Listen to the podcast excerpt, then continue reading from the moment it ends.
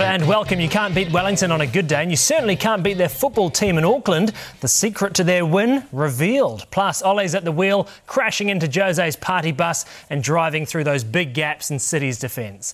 Lining up for TVNZ Football Club today is Victor Valdez Waters, Simon Plum, aka Richie Benaud, and Jack Beer. Let's start off with the Phoenix. Yeah. Um, third win on the trot. They're up to fifth. Happy days for them. Yeah, absolutely. Um, you know, still unbeaten at Eden Park. Uh, looks like it was a great gutsy performance, last minute win. And, you know, signs are good for the Phoenix. It looked that way on paper. I don't think they were particularly pleased No. with the actual performance. But ever since Louis Fenton had that handball against him, it feels like they've been getting the rub of the green when it comes to VAR decisions. Well, I feel like we should claim a bit of uh, credit as well for a bit of a bounce off the pod. You know, they've uh, Steven Taylor was excellent last week, I thought. But Are you saying that's a new manager bounce from Victor? correct. Very Yes. good. All right, there we go. Yeah, And- the, uh, the the result was a lot better from, than the turnout from the fans, though. That was uh, again really, really disappointing.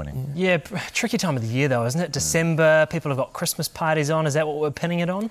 I think so, and uh, I mean, you know, last time they were in town when they had that huge crowd, they were on this kind of incredible winning run, weren't they? And there was this kind of great optimism around the team.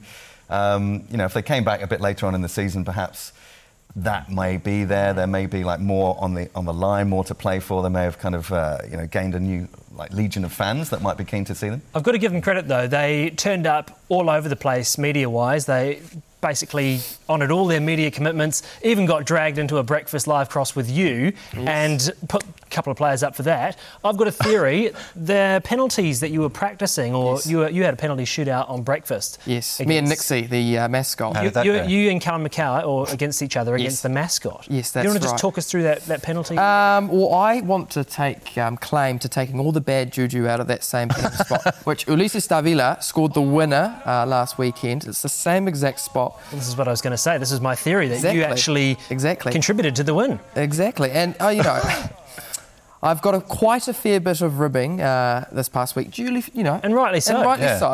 Um, There I have, been, there have been memes made about your penalty Yes. miss. I know, and it, it has been very, very funny. But can I just defend myself and say, look, I was just trying to double check that Nixie could fly. You know, he is a phoenix, and you know, I did send it into orbit. He didn't follow it because obviously it was going into row Z. But um, So you're saying you did it on purpose? look, I just tried to rock it as hard as I could. I'll just be honest. And you know what's worse? I put the, the Phoenix mascot mask on. You can't see anything. You, you literally can barely see anything. So I could have put it either side of him, like Callum McCowatt did. like, like Callum McCowatt did. And, and he wouldn't have moved because Yeah. you can't see anything out of that helmet. So I didn't cover myself in Well, glory. were you but going for power rather than placement? absolutely, Yeah. I was just trying to. Were you trying to hit absolutely the Phoenix mascot? Uh, I won't rule that out. No. Yeah. Yeah. I just wanted to absolutely. Because I mean, that, that outfit was quite immobile. You know, either side would have probably. Have, even, the helmet even has fans in it because it's so hot. Wow. It was incredible, yeah. Quite an experience. I also put it on. the only fans you have. Of that, Maybe we'll get Nixie back on the pod next time he's in so. town. Hey, let's get to the Premier League because who saw this coming for Ole Gunnar Solskjaer? A week ago, his job was on the line. Next minute, beats Spurs and then Man City at the Etihad. Yeah, it's a bit of a turnaround for them, isn't it? And like the United fans were getting really quite down on Ole and uh, his tactics and his style, and he sort of proved them a little bit wrong, really. I mean, they've got this incredibly pacey front line now, which uh, looks very damaging. I think Martial being injured for a long time uh, early in the season probably contributed to their, their dip in form as well. So having him back, having sort of the pace of Rashford and James as well, and just trying to like solid things up in the middle, it's uh, it's working well for them. Scott McTominay is all of a sudden becoming this key player. yeah, him and Fred were excellent. I thought probably the best first half hour Man, uh, Man United have turned around in a long, long time. Yeah, because they've been pretty terrible recently. When I watched them against Tottenham, they were excellent, and even against City, they really put on a, a good performance. And you feel that Rashford now is just turning into this.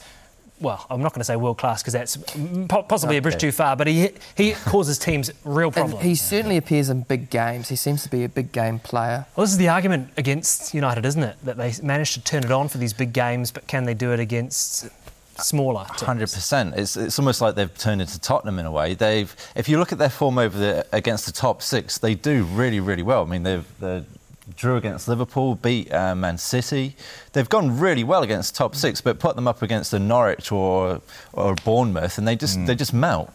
Yeah, there's a sort of a theory going around that you know they're, they're good counter-attacking sides. So if they don't have the ball, that's probably better for them than sort of being in control of a game. Um, but also, when you look at Tottenham and City at the moment, their defences probably aren't the most uh, resilient. Well, let's well. talk So- about that because City's defence, I, I, I struggle to feel sorry for them when they lose Laporte and they put Fernandinho back Yeah. there. And for a club like Man City, who has spent more money than anyone else, does anyone feel sorry for them, the fact that they've suffered these injuries and they can't plug the gaps? No? No. No? Sorry, City fans. I think there's a lack of sort of alternatives as well. You know, Pep doesn't have to play with four at the back. Maybe you can try three. Maybe you can just play to your strengths and rely on your more experienced players. I think we've often seen experimentations of putting midfielders in the defence doesn't always pay off. And saying that Otamendi got the goal for City, um, you know, and I think An- Angelino has been quite a good player. Um, so, but yeah, the defence has not been great, and the attack I think without Aguero as well has been struggling a little bit. Yeah, they don't seem to have confidence, do they, in, in their ability to defend these these goals, and so the rest of the team is sort of trying to, you know, not take too many chances going forward, you know, just because they know they are a bit vulnerable at the back. Um, and Ederson did make quite a few good saves in that game, but you know, he's he's not going to be able to stop them all, is he? Either. So you know, they need to do something about that kind of defensive uh, lineup there. And let's not forget they've been near perfect for two seasons now. To back that up again, that was always going to be a hard task. And I suppose the question now is are they out of the title race? It seems like everyone would agree that they are. Yeah. Yeah, I think Pep said they were, That's didn't he? right. He's basically thrown the towel in Yeah. already, saying you know don't expect us to be able to compete as competitively But as I'm past sure, I think he said that around this time last year as well, didn't he? Yeah, but it was only seven points, wasn't Yeah. it? Whereas now it's, It's 14 that, points. yeah. They're going to have to basically win all of their games and hope Liverpool lose a large proportion of theirs. Hmm. We'll talk a little bit about who the closest challenger is going to be now. Leicester City, can they repeat their dream run from a few years ago? Well, Leicester City, they had a fantastic win over Aston Villa, 4 1, and they are the closest challengers to Liverpool. Can they do it? Can they chase them down? Hundred percent, yeah. Anyone can do it at this stage of the season. You know, there's a lot of games left to play, a lot of football to come. So I don't think we can. We, I don't we can be crowning anyone at Can't this stage slip. of the season. Yeah. If Liverpool don't win the league now, I mean, It'd be- It'd be I- great for the neutral, right? Well, You know, put it like this if, way, if right? Leicester were to put together a little run now and, and bring Liverpool back, you know, it'd be great entertainment for everyone. Oh, we'd all love it. You're, you're, you're a stats man. You'll love this. So over the last 11 seasons, the team who's been uh, top of the league at Christmas, right. eight times they've gone on to win it. The other three are Mm. one team who have bottled it all three times. Who were they? Well, this was the same stat that last year when Liverpool were in the lead at Christmas and, Yes. and didn't fail, you know, fail to kind of then win the league. So um, it's just it's, it's sort of an old sta reheated stat, really, isn't it? Well, It's a stat that's proving true Yeah, time and time hard, again. cold hard facts, I think. Well, Yeah. l- look at this stat. Leicester City, when they won the league a few years ago, they had 35 points at this stage of the season. They've got 38 points at this stage of the season now. They've won two more times than that, what they did in, in that year. Um, but of course, they're coming up against Liverpool, who have only lost. Well, they've draw, haven't lost at all. They've drawn one. So Leicester actually. Well, Jamie Vardy was saying they're probably a better team than what they were before because they've got better players. They can keep the ball. They don't have to rely on just the old smash and grab counter attacks with Vardy getting on the end of them. Yeah. No, he's still doing that. They're just playing brilliant football. Sorry, Jamie. Yeah. No, I was just going to say, like, but at the, the time that Leicester won the league, there was not really a challenger. Exactly. Or, you know, Everyone else was falling out-and-out away, kind of weren't they? leader. Yeah, that's right. So they kind of took advantage of the, the kind of the um, people dropping points Mm. and there kind of being a bit of chaos at the top of the league there, uh, and they came out on top. I think.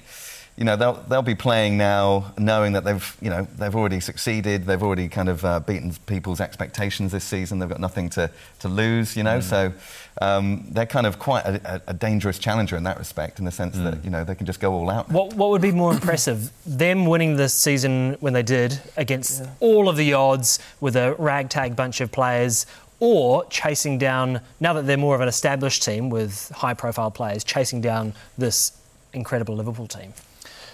It's a pretty hard one to call. I'd almost go for this one, but it, it almost feels like the novelty of the first win would be the, the gravitas of that would kind of take over. But to see Liverpool get reeled in again could really happen. Yeah, I mean, I think that would be an incredible achievement. Way, I think that would be a much more uh, accomplished achievement, really, because you know it would it'd be down to like good coaching, you know, good discipline from the players, and them all performing to the, the best of their abilities. I mean, they've probably got they haven't got the squad depth that Liverpool have got. So if any injury, you know, That's in the next few months, Because you it could think be where, Vardy, where the wobble's going to come from for Liverpool? They basically rotated their entire Mm. squad out for the Merseyside derby, totally thrashed Everton, and then they brought in a whole bunch of other players in for the next game. So you just can't see Liverpool slipping up. Yeah, it kind of feels like Liverpool have had their, their wobble with uh, the keeper being out, Yeah. um, and they've kind of weathered the, the storm, really. I think Liverpool will, will keep on trucking, as much as it annoys me. but yeah, Hopefully. it's a brilliant race. I mean, even though it's a pretty decent lead, it's a great, great race. And, and in saying that, Leicester have become almost a mini, a mini Liverpool in the way that they play. They've got those two bombarding wing backs.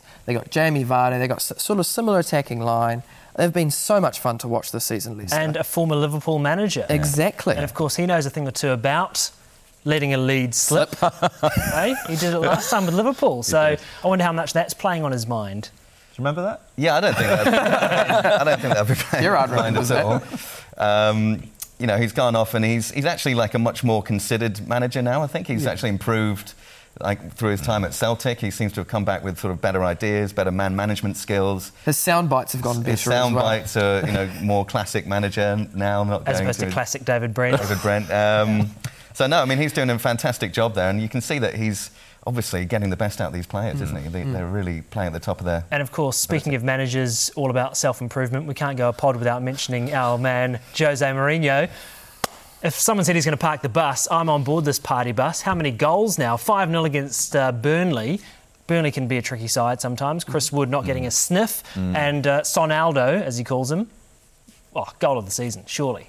I think you're right. I think it is goal of the season. I think they're going forward. They're they're much improved than what they were under Pochettino, at least in the in the short term.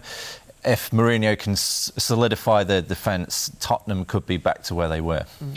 And the fact as well that Harry Kane scored a couple of times. People have been saying he's been off the boil this season. He scored 25 goals in 26 games for club and country. So looked very sharp in that game, actually, Yeah, he didn't he? Like he was always looking for the shot, always trying to find the back of the net, and um, that's not really something. In the past few months, maybe he's not maybe taken as many opportunities or tried to have a go as often. And this one, he was just every time he got the ball, he was turning whack and having a go. Yeah.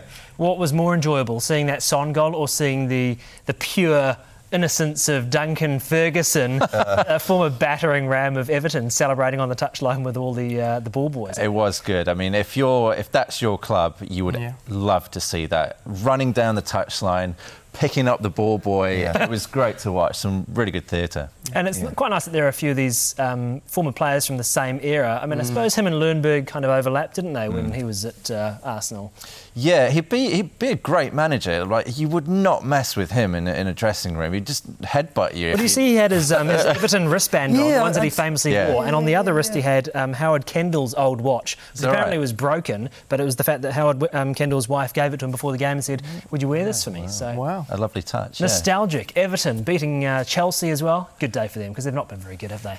Yeah, and they, they uh, were absolutely tearing into uh, to Chelsea as well. They, they made more tackles, I think, than they have in years, apparently, during that game. And Duncan's obviously got them fired up in the dressing room somehow. And I think the crowd reacted to that as well, you know, like when they saw Duncan come out and they, they, you know, Big he's, he's such a big cult hero there. And, you know, the energy from the, from the crowd, the players, it all kind of contributed to this real kind of uh, gnarly kind of game. And uh, let's hope they can kind of ride that wave now for a few weeks at least. New manager bounces all over the place. Well, that is us for this week. Remember, you can find us on the One News website, Facebook, and YouTube pages, and as a podcast in all the usual places. We'll see you next week.